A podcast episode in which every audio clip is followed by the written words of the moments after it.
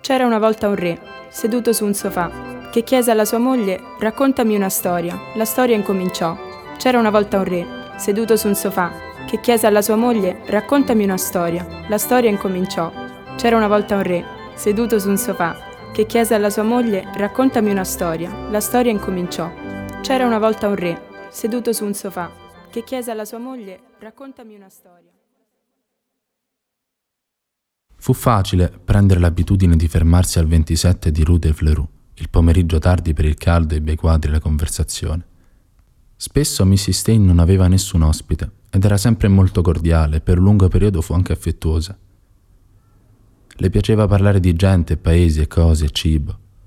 Quando tornavo da viaggi che avevo fatto per le varie conferenze politiche, o nel vicino Oriente o in Germania per conto del giornale canadese e delle agenzie di stampa per cui lavoravo, Voleva che le raccontassi tutte le cose divertenti che erano successe. C'erano sempre delle cose buffe, a lei piacevano quelle. E anche ciò che i tedeschi chiamano storielle di umorismo patibolare. Non le piaceva stare a sentire cose davvero brutte o tragiche, ma questo non piace a nessuno. E avendolo io viste non ci teneva a parlarne a meno che non fosse lei a voler sapere come andava il mondo. Lei voleva sapere la parte allegra di come andava il mondo, mai quella vera, mai quella cattiva. Io ero giovane e non malinconico e c'erano sempre cose curiose e comiche che succedevano nei momenti peggiori, e a Mrs. Stein piaceva sentire queste cose. Delle altre cose non parlavo e le scrivevo per conto mio. Quando non ero tornato da nessun viaggio e mi ero fermato a Rue de Fleur dopo il lavoro, ogni tanto cercavo il modo di portare Mrs. Stein a parlare di libri. Quando stavo scrivendo, mi era necessario leggere dopo aver scritto, per impedire alla mia mente di andare avanti con la storia su cui stavo lavorando. Se continuavi a pensarci, perdevi la cosa che stavi scrivendo prima di poterla portare avanti il giorno dopo. Era necessario fare del moto, stancarmi fisicamente e andava molto bene fare l'amore con la persona che amavi. Quello era meglio di tutto. Ma dopo, una volta svuotato, era necessario leggere per non pensare e non preoccuparti del tuo lavoro fino a che non potevi riprenderlo. Avevo già imparato a non esaurire mai il pozzo della mia scrittura, bensì a fermarmi sempre quando c'era ancora qualcosa nel profondo del pozzo e lasciare che tornasse a riempirsi di notte dalle sorgenti che lo nutrivano. Per tenere la testa lontano dallo scrivere, qualche volta, dopo aver lavorato, leggevo gli scrittori che scrivevano allora, come Huxley, Lawrence, o chiunque avesse pubblicato libri che potevi prendere alla biblioteca di Sylvia Pitch o trovare lungo il molo. Huxley è un morto, diceva Mrs. Stein. Perché vuol leggere i libri di un morto? Ma non lo vedi che è un morto? Io non riuscivo a vedere allora che fosse un morto e dissi che i suoi libri mi divertivano e mi evitavano di pensare. Guardi, lei dovrebbe leggere solo cose veramente belle o francamente brutte. Ho letto solo libri veramente belli per tutto l'inverno e tutto l'inverno scorso e ne leggerò l'inverno prossimo. E non mi piacciono i libri francamente brutti.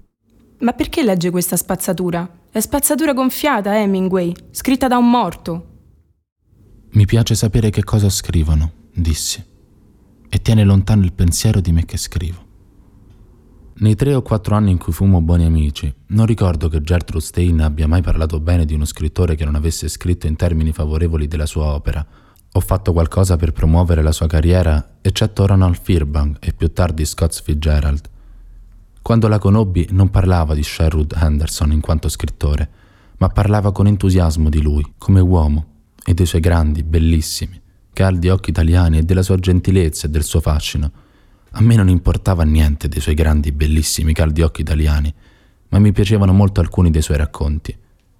Erano scritti semplicemente e a volte scritti benissimo, e lui conosceva le persone di cui scriveva ed era profondamente interessato a loro.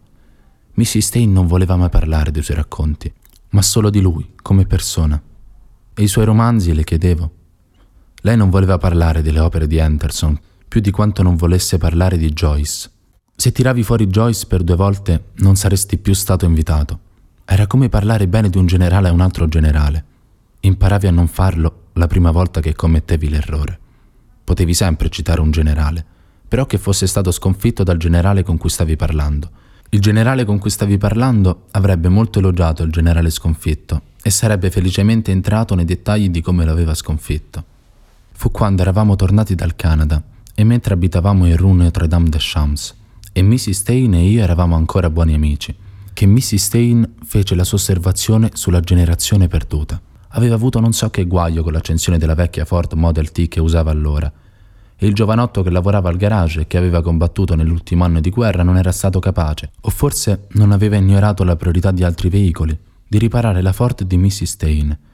Forse non si era reso conto di quanto fosse importante il diritto della vettura di Mrs. Stain a una riparazione immediata. In ogni caso, egli non era stato serio ed era stato severamente richiamato dal padron del garage dopo il reclamo di Mrs. Stain. Il padron gli aveva detto: Siete tutti una generazione perdù! Ecco che cosa siete tutti quanti, disse Mrs. Stain. Tutti voi giovani che avete fatto la guerra. Siete una generazione perduta. Davvero? dissi io. Sì. Insistette lei. Non avete rispetto per niente. Vi uccidete a forza di bere. Quel giovane meccanico era ubriaco, chiesi. Certo che no. E me? Mi hai mai visto ubriaco? No, ma i suoi amici si ubriacano. Anch'io mi sono ubriacato, dissi io.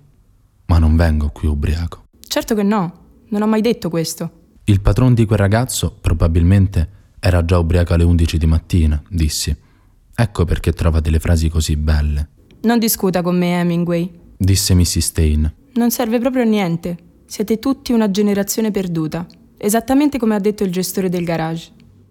Più tardi, quando pubblicai il mio primo romanzo, cercai di far quadrare la citazione del garagista fatta da Mrs. Stain con una tratta dell'Ecclesiaste, ma quella sera, tornando a casa, pensai a quel ragazzo del garage e se fosse mai stato trasportato a bordo di una di quelle macchine quando furono convertite in ambulanze.